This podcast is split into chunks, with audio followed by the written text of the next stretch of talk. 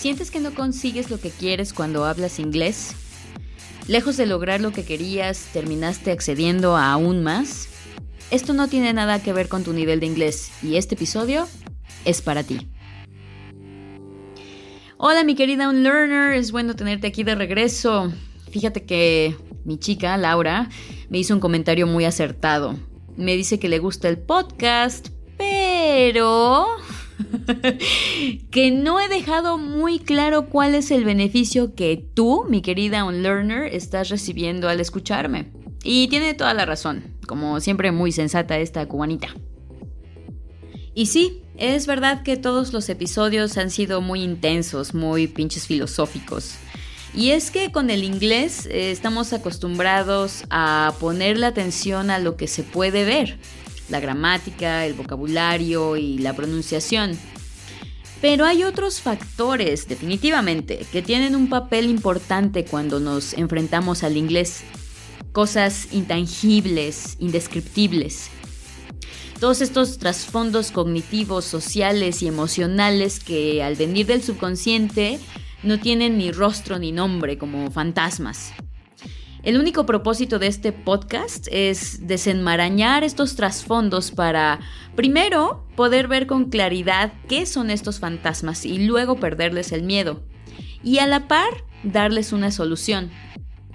Si has ido a terapia psicológica, sabes exactamente de lo que estoy hablando. Así que, mi querida Unlearner, lo siento mucho, pero aquí no vas a aprender gramática o vocabulario. Para eso hay un buen de material gratuito en Internet. Con este podcast vas a aprender a identificar y tomar el control de tus procesos cognitivos y emocionales para que puedas ser genuinamente bilingüe en inglés. Y estas son habilidades que te van a ser muy útiles en todos los otros aspectos de tu vida. En esta miniserie estoy hablando sobre todos los procesos emocionales, cognitivos y sociales que ponen las dinámicas de poder en tu contra cuando estás hablando inglés. Si no has escuchado los episodios pasados de la serie, te recomiendo muchísimo que vayas al principio porque hay cierta continuidad de la información. Es importante que sepas que lo bueno de todos estos procesos que afectan tu posición en la dinámica de poder no tienen nada que ver con tu nivel de inglés. Así que no importa si estás en básico o en avanzado, puedes aprender a gestionar estos procesos ya, ahora. Y este es precisamente el punto de esta miniserie. Como lo mencioné antes en el trailer de este podcast, el inglés tiene una carga emocional negativa enorme. Y hoy en este episodio vamos a hablar de un tema un poco delicado, la discriminación social. Y más particularmente sus dos formas más presentes en México, el racismo y el clasismo. El racismo es prejuicio, discriminación u odio hacia alguien debido a su color de piel, origen o nacionalidad.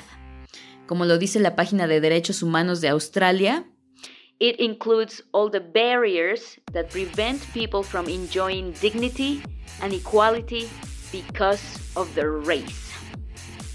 Y para tropicalizar el tema, los mexicanos relacionamos el inglés directamente con los gringos y por siempre la relación entre Estados Unidos y México ha sido devastadora para nosotros.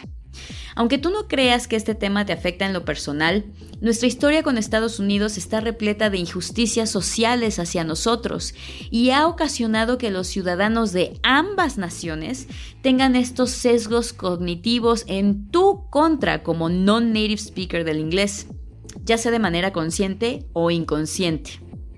Ahora, ¿qué carajos es un sesgo cognitivo? Bueno, eh, un sesgo cognitivo es un error de pensamiento sistemático que afecta las decisiones y prejuicios que la gente hace. Cuando estás hablando inglés con un nativo, estos cognitive biases están presentes en la interacción, ya sea de manera sutil o no. Ambas partes saben que de alguna manera indescriptible eres tú la que está en desventaja, muy independientemente de las circunstancias. Como lo conté eh, en algún episodio que yo he visto a supervisores mexicanos perdiendo el control de la dinámica de poder con subordinados americanos o blancos o extranjeros. Eso es, eso es un poquito la, dinámica de poder, ¿no? Eh, y bueno, ahora vamos a hablar del clasismo. El clasismo es la discriminación a clases sociales más bajas que tú.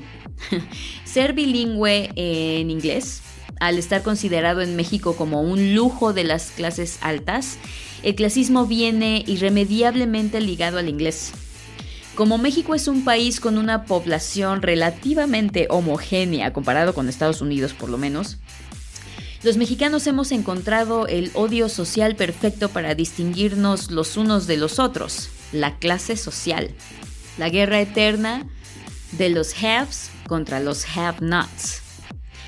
Si eres morenita clase baja, chemamona creída porque andas hablando inglés en el metro, no mames. Como si no tuvieras derecho a saber inglés, mucho menos dominarlo, solo por tu estatus social y color de piel.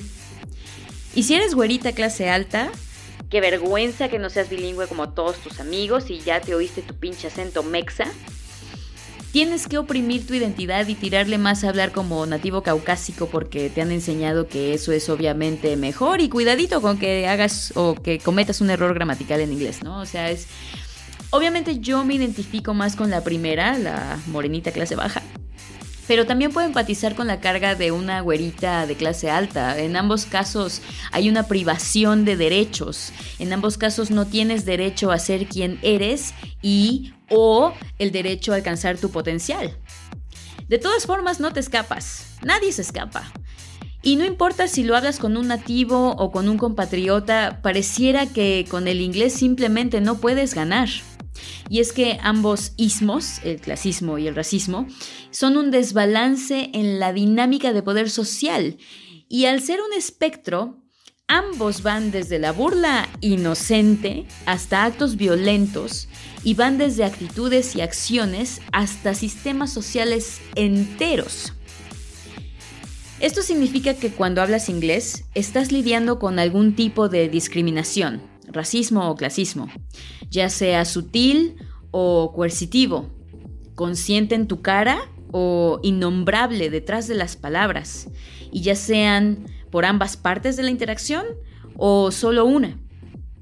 Si crees que ninguna aplica para ti, de verdad, de verdad, te felicito y te pido que me cuentes tu experiencia con el inglés, porque quizá nos puedes dar un nuevo punto de vista de cómo llegaste a ese nivel zen pero este episodio es para los que sí se identifican con estos problemas sociales. La discriminación social es lo que le da el mal sabor de boca al inglés. De aquí viene que tú no te sientas tú misma en inglés, de aquí viene que te quedes con tu integridad y dignidad medio dañadas y no sabes ni por qué. De aquí viene que los mexicanos no podamos adueñarnos del inglés, porque ¿quién carajo le va a tener cariño a esta cosa horrenda que te hace sentir mal sobre ti misma todo el tiempo?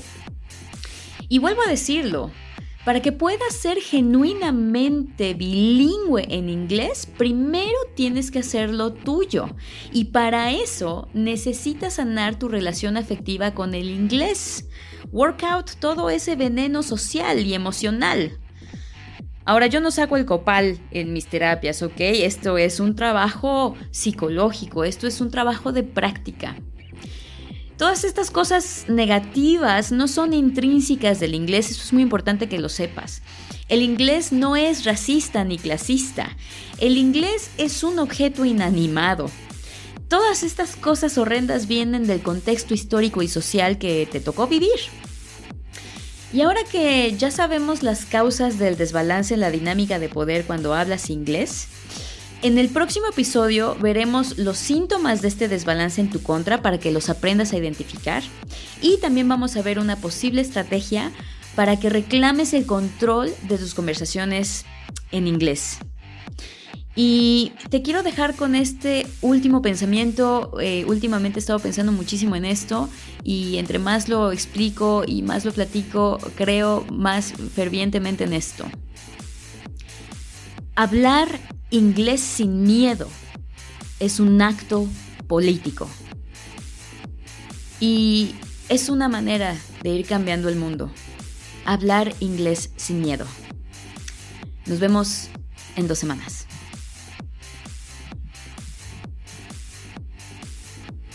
On Your English drops every other Wednesday. Follow us on Instagram at LifeBuildersMX. Share this episode with someone you love. Find us on Spotify, Apple Podcast, or wherever you get your podcasts.